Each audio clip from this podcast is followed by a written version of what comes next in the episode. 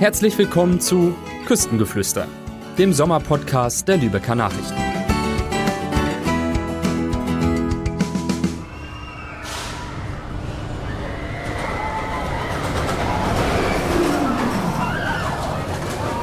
Na, kommen euch diese Geräusche bekannt vor?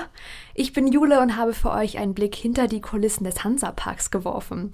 Begleitet wurde ich von Tim Neben, der unter anderem in der Parkaufsicht arbeitet und auch am Bau und der Planung von Achterbahnen beteiligt ist.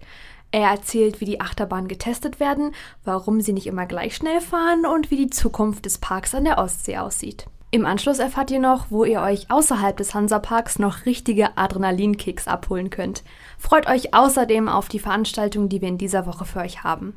Und wie ihr Tickets für den Hansapark gewinnen könnt, das erfahrt ihr nach der Sommergeschichte. Diese Folge wird euch übrigens von der Tourismusagentur Lübecker Bucht präsentiert.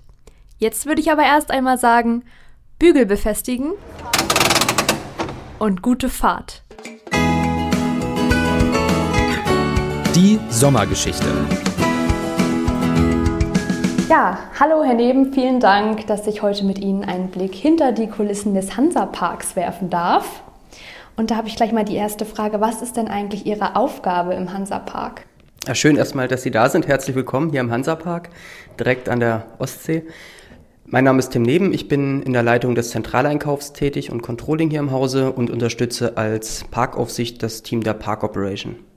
Was kann ich mir darunter vorstellen? Was macht denn so eine Parkaufsicht? Die Person, die Parkaufsicht hat, ist Ansprechpartner für Gäste und Kollegen und ähm, hat an diesem Tag dann den operativen Parkbetrieb im Blick und ähm, sieht, was dort, dort passiert und handelt entsprechend, wenn, wenn gehandelt werden muss, das heißt Kapazitäten angepasst werden muss oder ein Feedback von Gästen vorhanden ist, dann guckt die Parkaufsicht dieses Feedback an und sollte Klärungsbedarf zwischen Gästen untereinander oder mit, mit Mitarbeitern und Kollegen sein, dann unterstützt die Parkaufsicht dort und ähm, ist quasi ein Lösungsfinder in allen Bereichen. Sehr gut, vielen Dank. Ich habe gehört, Sie planen auch beim Bau von Achterbahnen mit. Und da wollte ich mal fragen, wie plant und konzipiert man denn eigentlich so eine Achterbahn? Das ist ein wahnsinnig komplexer und langwieriger Vorgang. Beispielsweise bei unserem Hypercoaster, dem Schwur des Kernern, hat dieser Vorgang von der, von der konkreten Idee bis zur, bis zur ersten Fahrt sieben Jahre gedauert. Das ähm, ist, also man fängt bei, bei der, wenn man plant und konzipiert, ähm, muss man erstmal gucken, welche Zielgruppe man ansprechen möchte, wie, ähm, wie man die ansprechen möchte. Das heißt, man macht, macht einmal die Marktbeobachtung, hier Markterforschung hier bei uns im Park. Man macht eine äh, Marktbeobachtung von, von Herstellern der Anlagen und auch von, von anderen Marktbegleitern von uns, anderen Parks. Dann schauen wir, ob es zu uns passt. Wir möchten ja auch hier bei uns im Hansapark die Geschichte der Hanse in Europa erzählen und da muss dann natürlich auch eine, eine neue Fahranlage oder ein, eine neue Attraktion mit der Geschichte, mit der Story die die Attraktion erzählt, auf, auf dieses gesamte Thema einzahlen. Ziel ist es, dass die Gäste natürlich nach jeder Fahrt wieder einsteigen möchten. Das heißt, die Fahrt muss spannend sein, sie muss ähm, auch, auch wenn man mehrmals fährt, verträglich sein und generell Spaß machen. Und ich sag mal, gerade bei den, den Anlagen, die für das jüngere Publikum ist, da muss man natürlich auch in der Planung schon mit Kinderaugen auf die Anlage gucken. Sie sprachen jetzt ja gerade schon von einer Attraktion für Kinder. Das lässt mich zu Avildas Welt kommen. Das ist ja eine der neuesten Attraktionen, ich glaube, die in diesem Jahr dann auch eröffnet wurde. Und ähm, da waren Sie ja auch am Bau und der Planung beteiligt. Wie, was galt es denn da eigentlich alles zu beachten? Ähm, Avildas Welt ist unser neuester Themenbereich, eine eigene Welt für, von Avilda, der, der Tochter von Klaus Störtebecker. Ähm, eine, eine, eine, generelle Attraktion muss uns eben weiterbringen und auf das Gesamterlebnis Hansapark einzahlen. Dafür muss die Optik stimmen, da muss die, ähm, in dem Fall haben wir auch eine Story, er will das Abenteuerfahrt hat eine, hat eine eigene Geschichte, die in der Fahrt ähm, man, man entdecken kann und die muss eben dann auf, auf dieses Gesamterlebnis mit, mit einzahlen.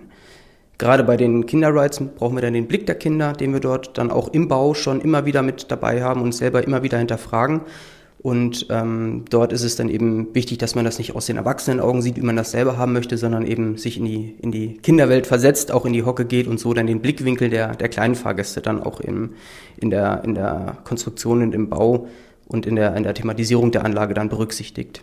Ich bin im Laufe des Projektes eingestiegen. Große Teile der Grundstruktur wie das Becken waren im Rohbau dort bereits fertig.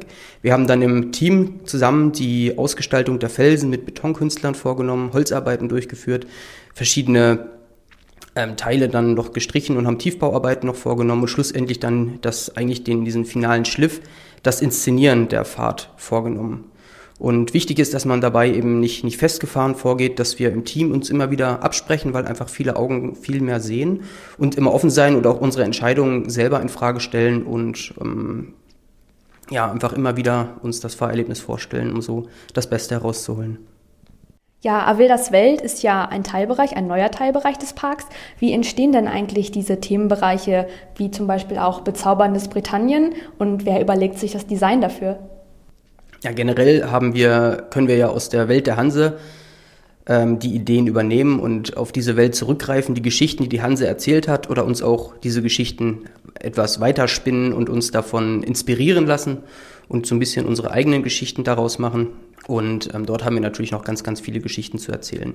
Wir haben einmal neue Welten, wie jetzt Avildas Welt, die sozusagen von Grund auf neu gemacht wurde.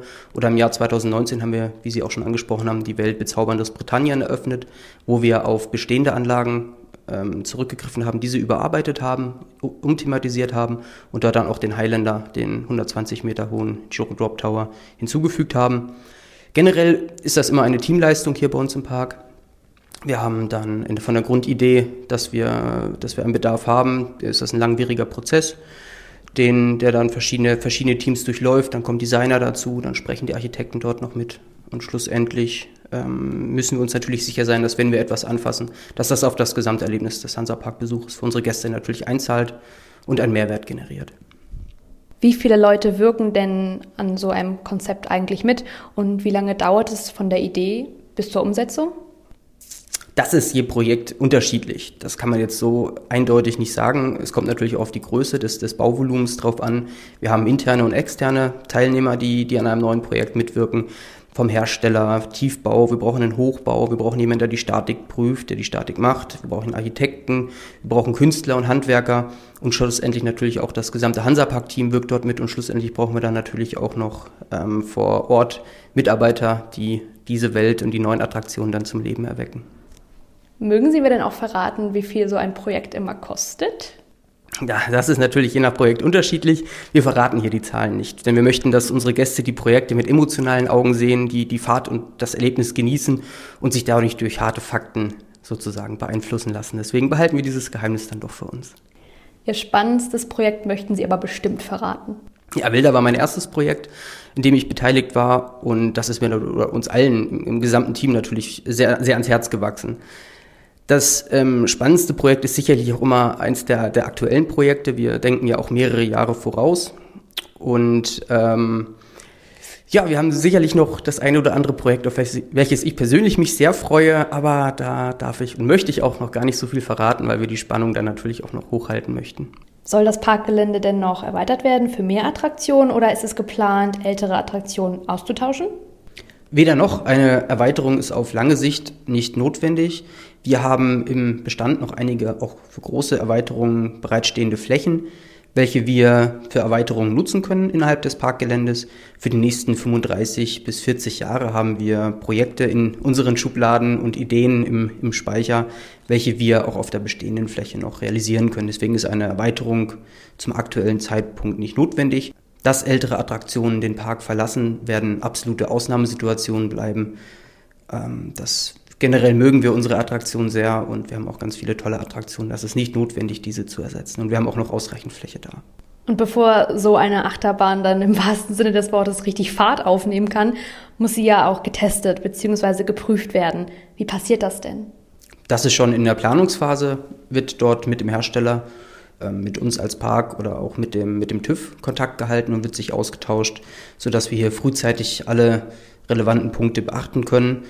Während der Konstruktion der Anlage wird auch der TÜV mit, mit eingebunden und dann die Anlage hier eben aufgebaut und dann nochmal hier vor Ort vom TÜV geprüft in der tatsächlichen Umgebung, sodass auch auf die örtlichen Gegebenheiten, auf die Thematisierung und auf die, auf die Zuwägung hier entsprechend ähm, Rücksicht genommen werden kann und das vom TÜV alles geprüft werden kann. Dann sind natürlich unterwegs dann die Testfahrten mit, mit ähm, Dummies, mit, mit Gewichten, die dann hier im Parkgelände stattfinden. Und wenn alles die Prüfung bestanden hat, dann darf auch das Projektteam einmal eine Runde fahren.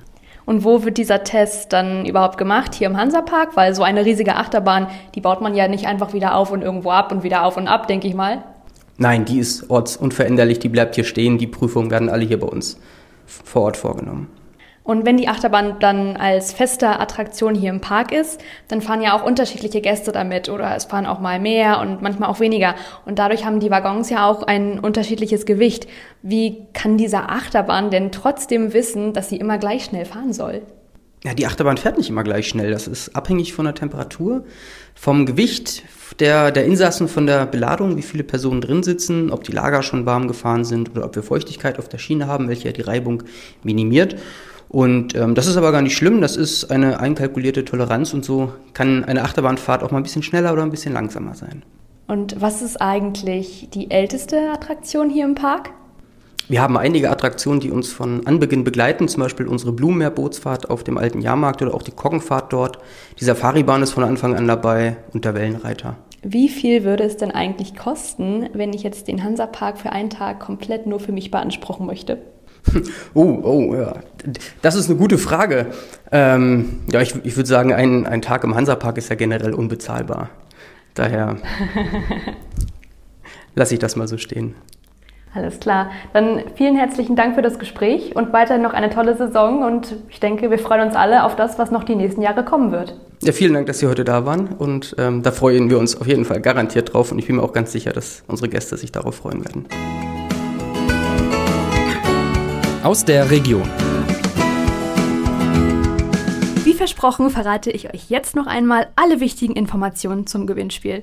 Bis zum 29. August habt ihr die Möglichkeit, dreimal je zwei Karten für Erwachsene und Kinder zu gewinnen, praktisch Familienkarten.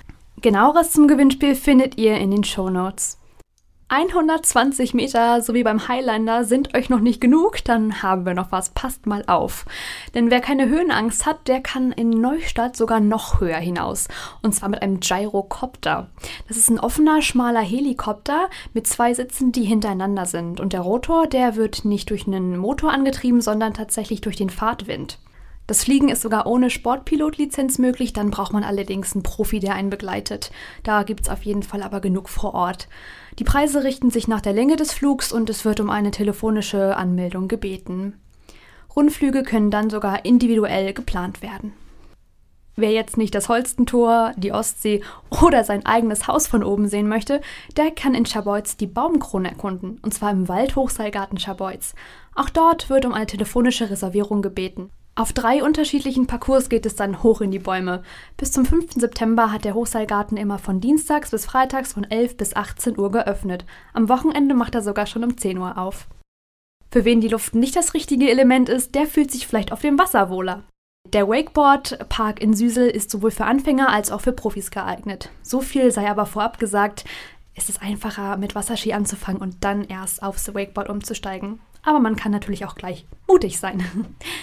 Und auch wenn man mal ins Wasser fällt, sollte man einfach wieder aufsteigen. Bis zum 29. August hat der Park in der Woche von 14 bis 18.30 Uhr geöffnet, am Wochenende schon ab 12 Uhr. Danach beginnt die Nachsaison. Eine noch neuere Sportart kann man hingegen in Pelzerhaken ausprobieren. Wingsurfen. Das ist eine Mischung aus Kite und Windsurfen, bei der man mit einer Art Drachen, dem Wing, also einem Flügel, ähm, zum Beispiel auf einem Surfboard steht. Zum Wingsurfen braucht man glücklicherweise auch keine Wassersportvorkenntnisse. Ein wenig Gleichgewicht, keine Angst nass zu werden und schon kann es losgehen. Bei Sail and Surf kann man Privatstunden oder auch Basiskurse buchen. Wie immer verlinken wir euch alle wichtigen Informationen in den Show Notes. Der Ausblick. Das war erst einmal genug Aufregung, oder? Wer nach dem ganzen Programm ein bisschen Ruhe braucht und runterfahren möchte, sollte jetzt aufpassen. Die Tourismusagentur Lübecker Bucht bietet auf ihrer Internetseite zum Beispiel verschiedene Wanderrouten entlang der Ostseeküste an. Wer den Spaziergang jedoch ein bisschen aufpeppen möchte, der kann in Neustadt in Holstein versteckte Schätze mit Hilfe von GPS-Geräten entdecken. Die Schätze sind zu Fuß oder mit dem Fahrrad zu erreichen und befinden sich auf Grundstücken, die betreten werden dürfen. Für die komplette Suche sollte man so circa zwei Stunden einplanen. Die Schatzkarte gibt es bis zum 31. Oktober im Zeitungsmuseum in Neustadt oder an der Touristinfo auf der Hafen-Ostseite. Außerdem kann man sie ganz einfach auf der Internetseite des Zeitos herunterladen. Die Teilnahme ist übrigens kostenlos. Und wie wäre es einmal, einem Künstler beim Malen über die Schulter zu schauen? Das geht in Haffkrug. Künstler Michael Weigel lädt in sein neues Atelier ein. Seine Bilder zeigen das Meer in seiner ganzen Vielfalt. Das Atelier hat täglich von 12 bis 16 Uhr geöffnet. Es ist aber auch möglich, einen individuellen Buchungstermin zu vereinbaren. Weitere Informationen und wichtige Links packen wir euch wie immer in die Show Notes. Jetzt sind wir auch schon am Ende unserer Folge. Nächstes Mal nimmt euch Lisa mit auf eine Schatzsuche nach großen Brode. Und hier irgendwo muss der finale Schatz versteckt sein. Ich bedanke mich fürs Zuhören. Bis zum nächsten Mal. Tschüss!